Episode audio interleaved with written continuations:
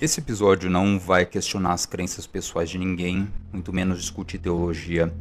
O assunto é política e como pastores que alguma vez se focaram em moralidade no reino dos céus, vivendo de ofertas de suas congregações, viraram âncoras eleitorais para políticos de direita e passaram a trabalhar para presidentes, vivendo de dinheiro público. Os personagens principais aqui serão dois gringos, Tim LaHaye e Jerry Falwell, indivíduos que iniciaram uma tendência de ativismo cristão ainda imitada no Brasil pelos televangelistas. A postura dos caras é a mesma. O discurso deles é uma espécie de roteiro decorado baseado no que esses dois falaram e escreveram. Embora seus livros estejam parcialmente traduzidos para o português, pouca gente sabe de quem se trata esses dois caras hoje, fora dos seminários bíblicos, talvez em treinos de pastores. Mas é difícil entender fenômenos brasileiros como Silas Malafaia ou ministro terrivelmente evangélico, entre aspas, sem entender essa história na formação do movimento conservador americano. Por isso tratarei dessas duas figuras nem tão conhecidas em meios seculares. Aqui também eu vou me basear no trabalho de dois pesquisadores brasileiros, o Alexandre da Cruz Alves Júnior e Daniel Rocha, num artigo extenso chamado A Direita Cristã nos Estados Unidos, como sempre, eu vou deixar o link ao material para quem quiser ler esse artigo e se aprofundar. Fundamentalismo é um termo que remete logo de cara ao Islã radical, aquela coisa caricata do homem-bomba, Al-Qaeda, gente entrando em guerra por causa de religião tudo mais. A rigor, você é fundamentalista quando sua prática religiosa se baseia numa leitura literal, à risca mesmo, do seu texto sagrado. E você tenta adaptar esse texto para o mundo atual, mundo moderno. Então você pode ser um fundamentalista cristão caso o seu texto base seja a Bíblia. E a versão de fundamentalismo mais conhecida é aquela dos puritanos ingleses que a gente vê muito em filmes históricos. A ideia deles era viver uma vida conforme a vida na época de Jesus Cristo. Se a Bíblia não diz que você não pode jogar videogame, ou surfar, ou tatuar um tribal no seu braço, então é proibido. Esse é um desenvolvimento cultural moderno e não cabe a um cristão se distrair com essas invenções recentes. A vida cristã deveria ser uma experiência contemplativa de defesa constante contra as ameaças do mundo exterior e de Satanás. Então, daí surge o puritanismo, que é uma postura que afeta cada aspecto da vida do fiel e ele acaba sendo mal praticado hoje em dia porque é praticamente inviável. Existem comunidades anabatistas nos Estados Unidos hoje, os famosos Amish, que vivem sem luz elétrica, sem uso de automóvel, uma vida fora da modernidade, super rural, falando inclusive uma língua antiga dos antepassados migrantes, mas esse é um grupo extremamente pequeno. Pelo que eu vi aqui, tem 231 mil pessoas nos Estados Unidos inteiro hoje em dia, só isso. Fundamentalismo cristão do qual eu estou falando, que existe no Brasil inclusive, é um pouco diferente. Ele é ligado às igrejas evangélicas. Ele se desenvolveu na virada do século XIX para o XX nos Estados Unidos e na Alemanha, fora do movimento conservador organizado. Naquele momento não tinha nada a ver com política, portanto, era mais um movimento de revisão da doutrina da igreja, interessado em fazer uma releitura geral de questões teológicas e responder à seguinte pergunta: como a igreja deve se portar no mundo moderno? Os modos de vida estavam se modernizando vertiginosamente naquela época, que é afinal a época em que surgiu o automóvel, a rádio, a malha urbana começa a espalhar pelo mundo. E com esse mundo em transformação, ia também a religião se adaptando, mudando sua face a cada geração. Vários pastores acabaram fazendo um malabarismo argumentativo para adaptar sua doutrina, desenvolvida há milênios, para os paradigmas científicos do mundo moderno. Então a saída para muitos pastores foi começar a explicar que as histórias do Velho Testamento, coisas como o mundo ter sido criado em sete dias, ou a Arca de Noé, sei lá, são todas narrativas metafóricas, com apelo para uma imaginação mitológica comum à época em que foram escritas. E realmente, se você lê os gregos, os persas, os chineses antigos, também você constata que esse pessoal escrevia a história dos seus povos misturando a narrativa, forças sobrenaturais, animais falantes, eventos impossíveis de acontecer no mundo físico. E se o cristianismo quisesse ser levado a sério numa era científica, teria que admitir que suas histórias não tinham intenções de ser interpretadas literalmente. O que importava era mais a moral da história, digamos, conteúdo ético e de fato religioso e como ele poderia servir como um guia moral da comunidade. Houve resistência por parte dos que insistiam numa interpretação literal mesmo do texto sagrado e que não aceitaram essa modernização. Eles não aceitavam, por exemplo, que as escolas ensinassem teoria da evolução do Darwin. Esses são os fundamentalistas. Então, em 1923, houve um caso emblemático ligado a essa briga, em que um professor escolar chamado John Scopes colocou o estado do Tennessee na justiça pedindo que fosse proibido a qualquer instituição pública ensinar a teoria da evolução para a criançada. Pois é. A alegação dele é que aquilo feria a liberdade de culto garantida pela Constituição, que é um argumento juridicamente bem fraco, mas o Scopes era um daqueles caras que não podia ouvir uma ideia que destoasse das suas crenças e logo ver seu mundo ameaçado. E a mídia, é claro, se aproveitou daquele caso de justiça curioso para transformar o tal do julgamento de Scopes em um circo. A condução do caso foi desastrosa em todos os frontes. O próprio juiz não devia estar muito afim de trabalhar na ocasião e deixou que as discussões desviassem de um tratamento sobre questões do sistema educacional do Estado e virasse um debate a sério entre duas afirmações: o homem tem um ancestral comum com o macaco versus o Deus bíblico criou tudo no universo e devemos ensinar isso para as crianças. Houve uma tentativa de explicar que as teorias de Darwin não são dogma religioso, né? são só hipóteses pautadas em observação empírica rigorosa, em longos estudos de genética e tal, e que a hipótese da criação divina sequer é uma hipótese, é só uma crença. E a mídia adorou aquela comédia, passando a chamar o caso Scopes de O Julgamento do Macaco. O jornal The Baltimore Sun colocou o maior satirista vivo do país para fazer a cobertura, um cara chamado H.L. Mencken, e esse foi o primeiro julgamento a ser transmitido em rádio nacional e até hoje é um dos mais famosos da história por lá. Em suma, o caso Scopes foi um papelão. Os fundamentalistas saíram derrotados e humilhados publicamente e acabaram se afastando dos debates públicos por hora e ficaram assim por décadas. Institutos bíblicos e escolas cristãs viraram meio que um berçário de ideias anti-evolucionistas, mas guardaram todas essas ideias para si. Há um salto muito grande para quando diferentes grupos fundamentalistas ressurgem nas décadas mais tarde com posturas muito comuns entre si, como se estivessem seguindo uma cartilha coordenada mesmo, mas vale a pena a gente entender que essas ideias são reações às imagens da igreja na sociedade e a diversas crises da igreja dentro da sociedade. Elas têm uma origem pontual, portanto. Então, o anticientificismo vem dessa arrogância de alguns pastores fundamentalistas. Eles de fato têm voz de autoridade dentro de suas comunidades, são respeitados ali, mas quando eles querem abrir a boca para falar de ciência, uma ciência feita pacientemente, com técnica, por gerações e gerações de cientistas do mundo todo, é lógico que eles vão ficar para trás no debate. O fundamentalismo trabalha com uma lógica de valores absolutos. Ele diz que as coisas são todas bem definidas e foram desenhadas para ser clara, preto no branco, e por acaso eu detenho conhecimento verdadeiro sobre as coisas e você não. Só que apesar disso, para não parecer arrogante, esse camarada vai atribuir essa sabedoria da verdade absoluta à sua tradição milenar religiosa, ou à figura temporal de Jesus Cristo que revelou para ele tal coisa, mesmo que ele se porte como seu intérprete na Terra e te empurre uma mescla dos valores pessoais dele com a doutrina bíblica. E se há uma força na sociedade como ciência e universidades que estão lá para problematizar certezas herdadas da tradição, a briga está pronta as ciências vão ser inimigas da religião. A isso se misturou um nacionalismo, que é o elemento número dois da contribuição do fundamentalismo cristão para o movimento conservador que a gente tem hoje. Eu vou citar aqui a Michelle Goldberg para explicar como o nacionalismo foi parar nesse movimento. O nacionalismo cristão americano conta uma história.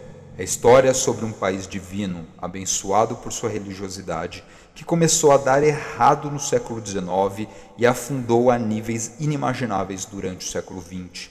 A teoria da evolução de Charles Darwin corroeu a fé das pessoas na dignidade do homem e na supremacia de Deus. As grandes universidades que antes viam o cristianismo como base de todo conhecimento se afastaram das escrituras e se voltaram para as filosofias seculares de uma Europa decadente que colocou o homem no centro do universo. O New Deal de Franklin Delano Roosevelt trouxe o socialismo para os Estados Unidos, iniciou o processo no qual o governo, ao invés das igrejas, se tornaria garantidor do bem-estar social. Parece uma lista aleatória de pautas colocadas tudo dentro do mesmo saco e argumentadas sem muito rigor, né? E de certa forma é. Porque anticientificismo mais excepcionalismo americano, que é a crença de que os Estados Unidos é um estado excepcional dentro do plano divino, que tem uma missão especial, mais o criacionismo, mais a oposição ao welfare state, igual a casca daquilo que foi se transformando em direita fundamentalista cristã a partir dos anos 80. As contradições aqui são várias, começando pelo dado de que o cristianismo não é uma doutrina nacionalista a rigor. Jesus Cristo foi um dissidente dentro do Império Romano, defensor da criação de uma comunidade de pessoas unidas pela crença, não pela nacionalidade, pela cor de pele ou qualquer coisa do tipo. O nacionalismo de pastores fundamentalista é algo que eles herdaram de outros cantos, de suas formações talvez, e quiseram passar para frente. Fora isso, nos pós-Segunda Guerra Mundial, a ideia de estados nacionais como entidades místicas criadas por Deus para desempenhar sua própria missão começou a ser posta em jogo. Esse nacionalismo, antes de tudo, nos presenteou com duas guerras mundiais horrorosas de disputa assassina. Portanto, essa ideia de Estado Nacional teve que cair. Estados nacionais não precisavam mais se comportar como psicopatas que fazem de tudo para fazer todos os seus desejos atendidos, mas vão precisar desenvolver formas básicas de convivência mesmo, criando órgãos regulatórios e de auxílio mútuo entre países, tipo a ONU, tipo a OMS, tipo a Unesco e por aí vai.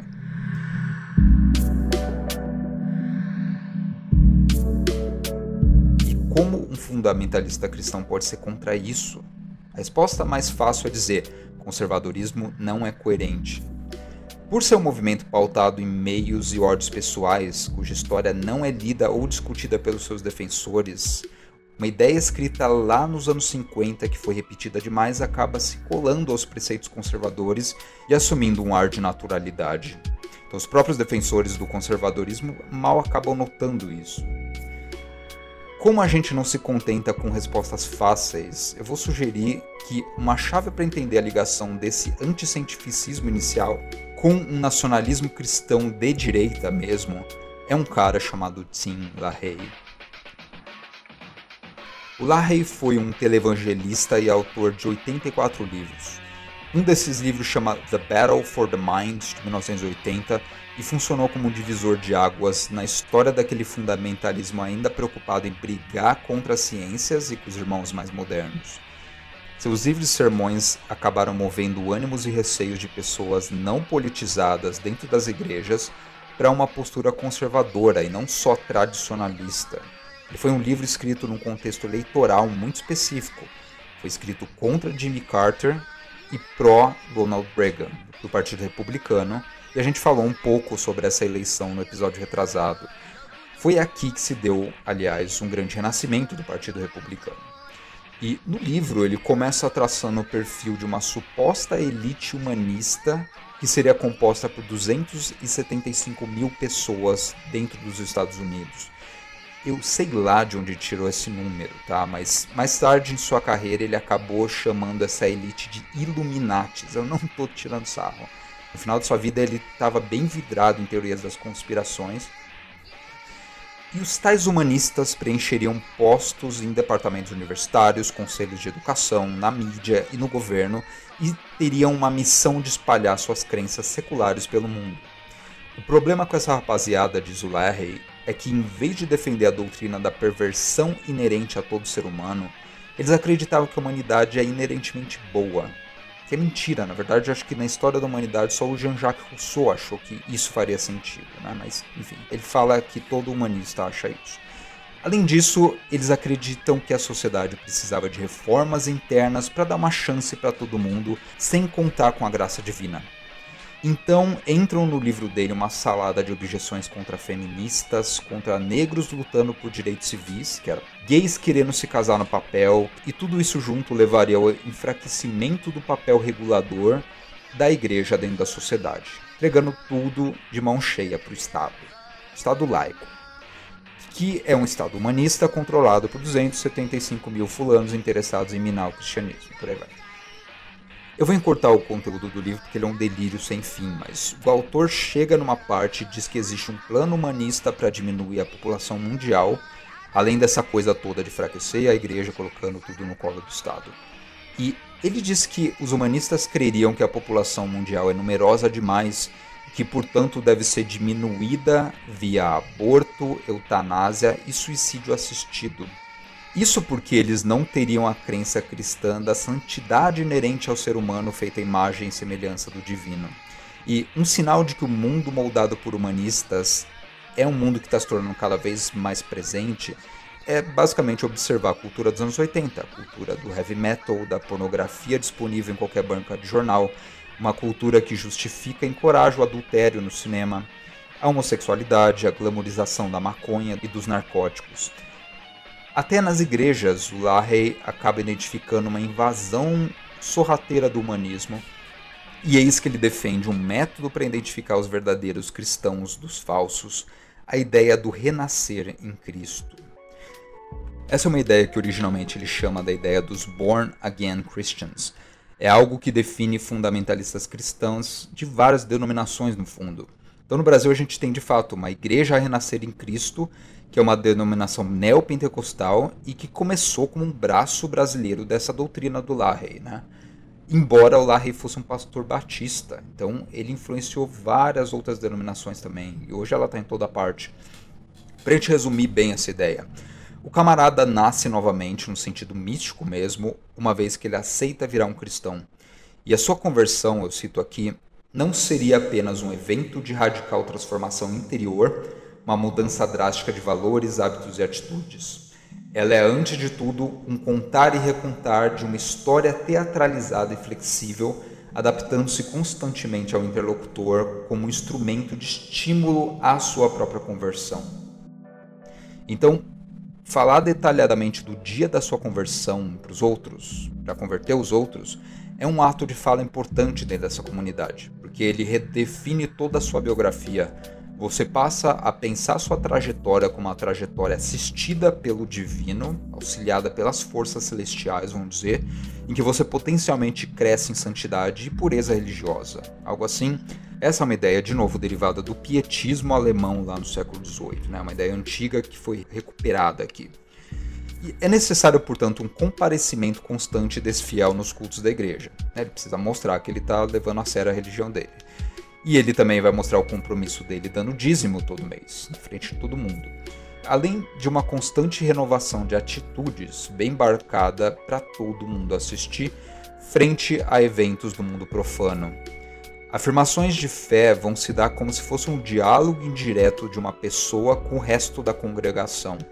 Então, no culto desses born again Christians, as pessoas vão sendo convocadas para orar alto, para estrebuchar no chão, para dar testemunho, como eles chamam, que é basicamente falar sobre a sua vida, né, sobre experiências de vida pontuais, para receber o Espírito Santo e falar em línguas caso você seja pentecostal. Pentecostalismo aqui é aquela ideia de que quanto maior a sua fé, mais propício você estaria para receber manifestações sobrenaturais mesmo no seu corpo, vinda de anjos e de Deus, né? Então você poderia ser curado de um câncer se você tiver fé suficiente. Você poderia começar a falar a língua dos anjos, ser abençoado milagrosamente e sair de uma situação difícil na sua vida, coisas do tipo. E a manifestação de fé acaba virando uma marca de diferenciação que te separa, primeiro, dos ateus imundos, mas também dos coleguinhas cristãos menos sérios que você. E daí veio uma homogeneização política dessas comunidades, que é o que importa pra gente. Porque se o povo de Deus cresce junto, que cresça na mesma direção e vote no mesmo cara.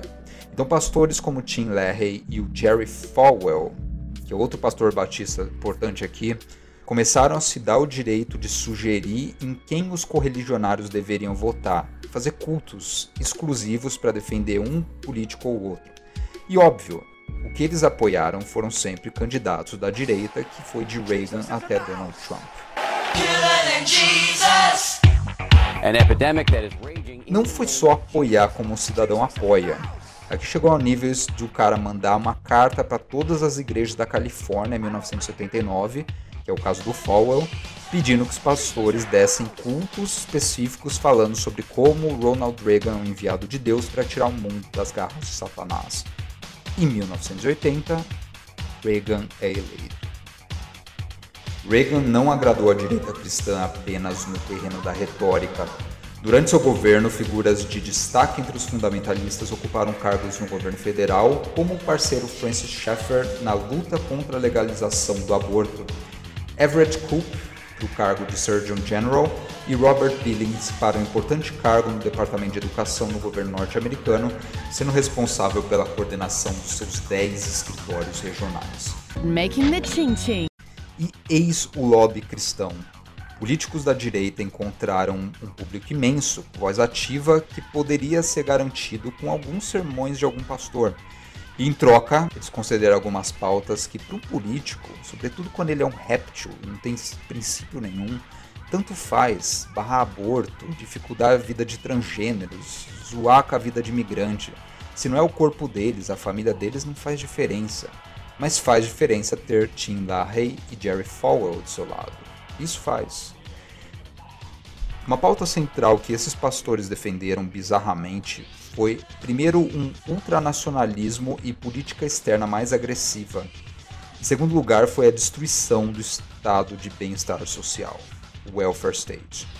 E aqui a gente volta às origens do que parecia ser uma salada incoerente de pautas que constituem o conservadorismo moderno. Eu menciono dois trechos, primeiro sobre o livro The Battle for the Mind, do LaHaye. O fato de o Estado no pós-guerra estar investindo tanto em populações mais pobres, reconstrução da destruição causada pela guerra e pensões para veteranos seria, eu cito, a razão do enfraquecimento norte-americano como grande potência mundial e liderança do mundo livre, entre aspas. Após a Segunda Guerra Mundial, os líderes políticos dos Estados Unidos estariam mais interessados no socialismo mundial do que nos Estados Unidos, diz o Lahey. E aqui ele quer dizer, houve um abandono de pautas expansionistas nacionais para promover uma igualdade e harmonia com o resto do mundo no governo Roosevelt nos Estados Unidos, no governo Adenauer na Alemanha e por aí vai. Mas valeria a pena fazer isso às custas da destruição do bem-estar social? O Falwell, no livro manifesto chamado Listen America, diz que sim, e ele explica. O caminho para derrotar o assistencialismo na América é, para aqueles que desejam ver a lei de Deus restaurada no nosso país, ofertar doações totalmente a organizações que retiram do governo as tarefas que são tratadas mais apropriadamente por instituições religiosas e privadas. Oh, brother, não tinha como ser mais explícito. O papo dele basicamente é: o Reagan, em vez de criar programa de assistência para ajudar as novas gerações e pessoas com dificuldade, deveria dar o dinheiro todo para mim, eu administro. E foi isso que o filho da fez, além de ter viajado uma década antes numa campanha contra Martin Luther King Jr. e o fim da segregação racial do país. É esse o tipo de indivíduo que a gente está falando aqui. Mas como fazer o dinheiro vir para mim, eu, pastor? Eu vou fazer isso via um apelo para um ativismo cristão dentro da direita conservadora.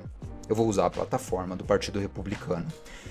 A gente encontra esse apelo sob o conceito de moral majority, que seria uma maioria moral do país.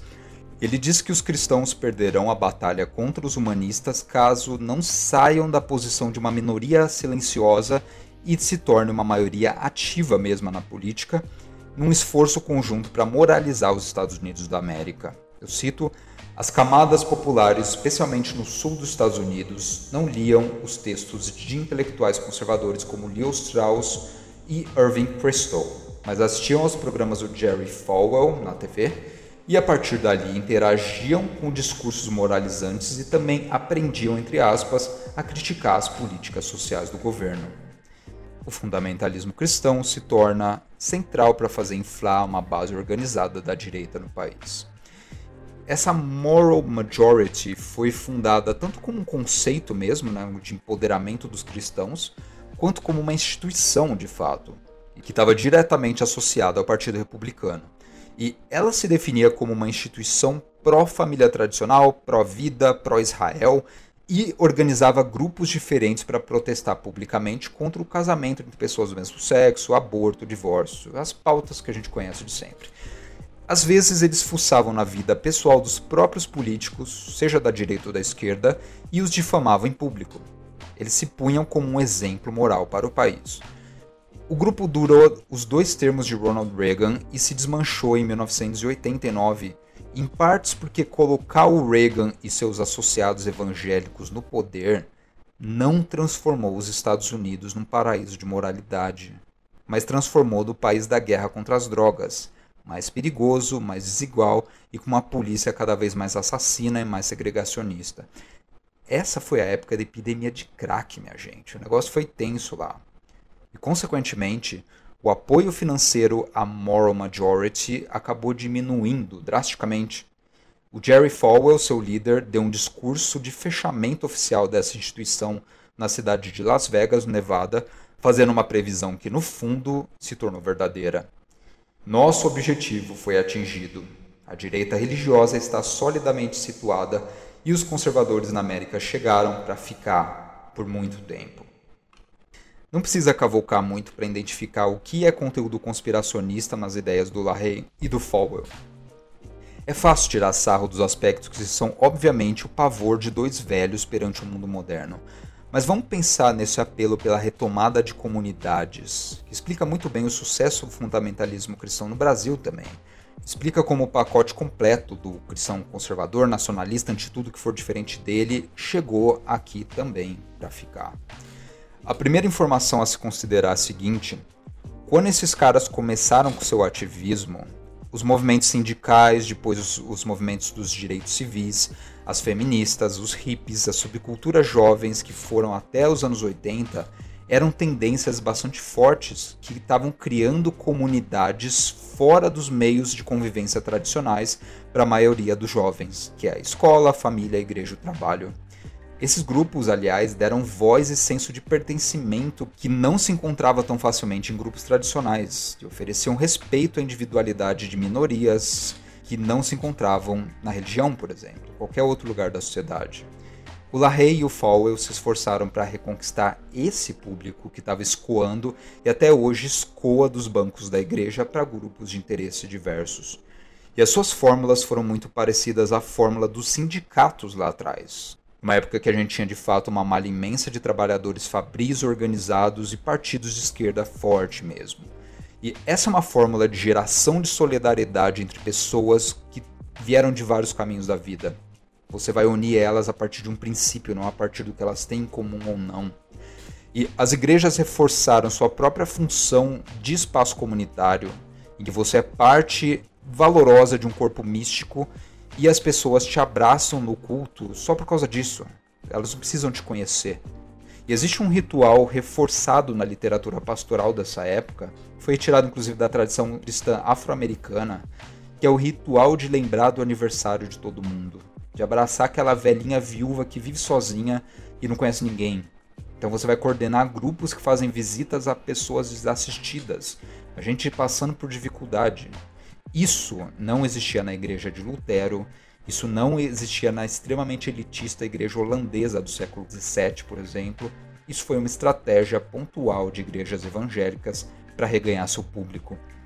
E quando muito, essa função de intermediação da comunidade era desempenhada por padres em vilarejos pequenos. O catolicismo tem também seu papel nisso.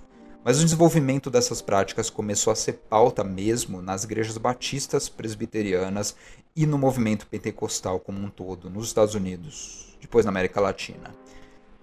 Como estratégia, ela é algo positivo. Ela dá motivo para um monte de gente viver, não é negativo essa força comunitária. E nem todo mundo dentro do corpo da igreja precisa dessa atuação. Eu não estou falando que o único motivo para alguém estar na igreja é receber algum afeto que lhe falta em sua vida vazia. Isso seria uma interpretação ridícula. A igreja, sobretudo essas mega churches, as grandes igrejas que vão surgir nos anos 50, é um corpo multifunção. Ele resgata esse tipo de união comunitária para quem precisa, e oferece outros serviços ou funções para quem não precisa disso.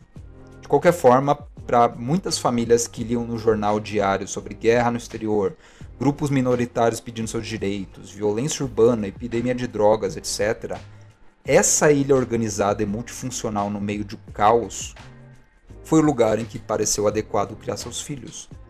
Pareceu o último refúgio de ordem e decência numa sociedade doente. E agora, cá entre nós, se comunidades religiosas são de fato esses lugares maravilhosos que fogem da violência do mundo, é outra história. A minha experiência diz que não, via de regra. Algumas, inclusive, são inferno na Terra para qualquer criança que ouse questionar qualquer princípio doutrinário. Isso é o caso clássico dos testemunhos de Jeová, dos Mormons. Outras já são menos coercitivas, então vai variar muito. Essa é a história da vida familiar de uma renca de gente.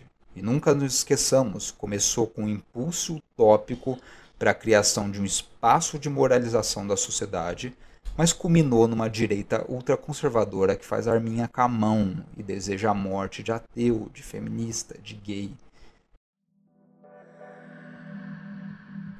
A mega church, essa mega igreja, é uma espécie de vila organizada em torno da igreja, oferecendo alternativas a ofertas sociais, educacionais e culturais encontradas na cultura mais ampla. E as mega churches dão grana, muita grana mesmo. Seus líderes se apossaram de parte dessa grana e compraram, a partir dos anos 80, emissoras de TV, de rádio, editoras, no Brasil também. Hoje, a segunda maior emissora de TV brasileira, Record, está nas mãos do Edir Macedo. A gente tem a Rede TV também. E além disso, a gente tem 22 emissoras de TV que são exclusivamente voltadas à programação católica ou evangélica. E eis que, meio século depois daqueles Monkey Trials lá de trás, comunidades evangélicas mais pujantes começaram a se pôr como agentes políticos aptos a combater o crescente secularismo das instituições e a defender seus próprios interesses financeiros, é claro. E qual foi o resultado disso para o Brasil? Ele não promoveu uma moralização da política, isso é certo. Meio que o contrário disso, na verdade.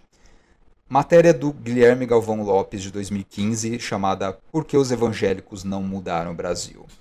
25 dos 72 parlamentares que tiveram recomendação para abertura de processo disciplinar por envolvimento no escândalo dos sanguessugas eram evangélicos. Matéria de Gabriel Castro e Marcela Matos, de 23 de março de 2013, chamada Vinde a mim os eleitores, na revista Veja. A bancada evangélica também não foge à regra do Congresso Nacional quando o assunto são denúncias de corrupção. Dos 73 integrantes na Câmara, 23 respondem a processo no Supremo Tribunal Federal, STF. E tem mais. Malafaia foi indiciado por lavagem de dinheiro como colaborador de um esquema de corrupção envolvendo royalties da exploração mineral. Making the chin chin. Flor de Lis teve o um mandato cassado pela Câmara dos Deputados e foi alvo de um pedido de prisão hoje pelo Ministério Público aqui do Rio de Janeiro. Ela é apontada como a principal mente por trás do assassinato do marido dela, o pastor Anderson do Carmo, esse crime que ocorreu em 2019. E nada indica que isso está perto de acabar. Bolsonaro aproveitou para reiterar um compromisso de campanha. E esse espírito deve estar presente em todos os poderes. Por isso, o meu compromisso. Poderei indicar dois ministros para o Supremo Tribunal Federal. Um deles será terrivelmente evangélico. Essa não é a posição de todos os cristãos, é lógico que não. A gente falou no último episódio como os próprios membros mais extremos, com poder político mesmo, vindo da direita partidária, acabam abafando as vozes e até perseguindo cristãos progressistas, fazendo de tudo para dar a entender que eles não existem e não representam a comunidade. Essa é uma briga que eles vão ter que resolver. Mas recomendo checar aqui uma entrevista recente do Davi Lago para o Hub.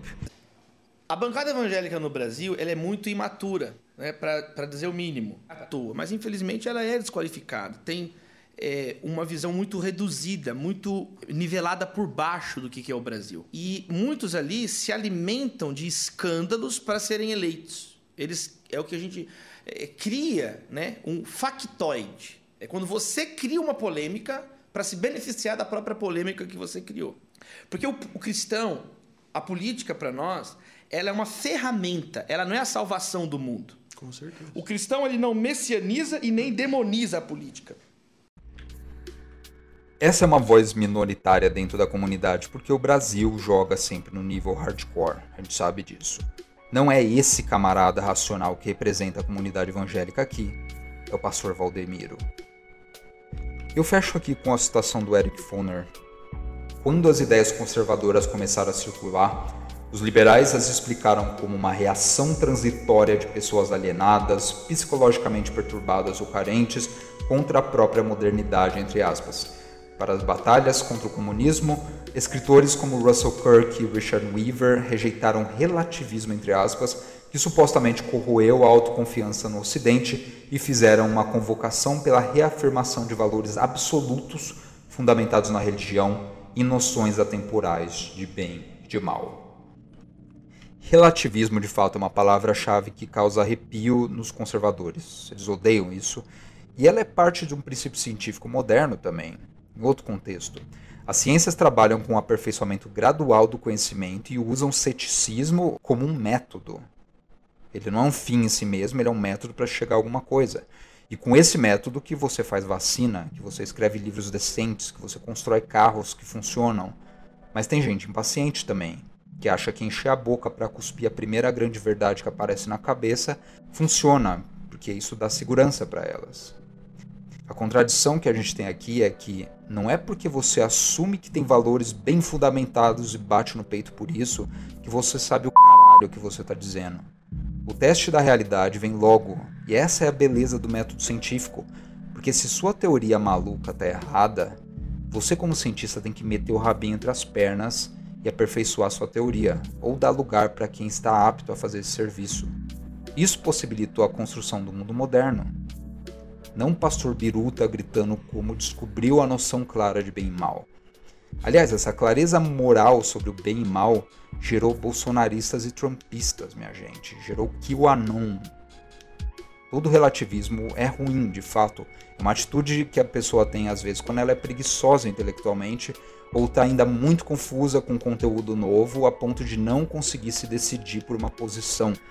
Mas confusão mental de maluco que se julga cheia de razão e só faz bobagem é péssimo também. Principalmente se ele está em posição de poder. O mundo é um lugar menos simples do que essa decisão parece fazer crer. Tem mais uma renca de coisa para falar sobre fundamentalismo cristão. Outros episódios tratarão de anticomunismo dentro da igreja, homossexualidade, aborto e tudo mais. Só que, como amanhã, 8 de março, é Dia Internacional da Mulher, eu deixo aqui minha solidariedade a todas vocês mulheres, biológicas ou trans, por esse dia de conquistas históricas e insubmissão à infâmia do mundo e das elites. Na nossa editora, nós vamos dar um cupom de desconto de 30% a qualquer livro escrito por mulheres no nosso catálogo. Então tem as obras completas da Eleanor Marx, que foi uma importante socialista envolvida com a criação de uma versão socialista do feminismo mesmo no século XIX mais duas autoras afro-americanas, a Harriet Jacobs e Harriet Wilson, mais a pesquisadora brasileira Rafaela Fernandes, que tem um livro importantíssimo sobre a escritora paulista Carolina Maria de Jesus. O endereço da loja aetia.lojaintegrada, tudo junto, .com.br.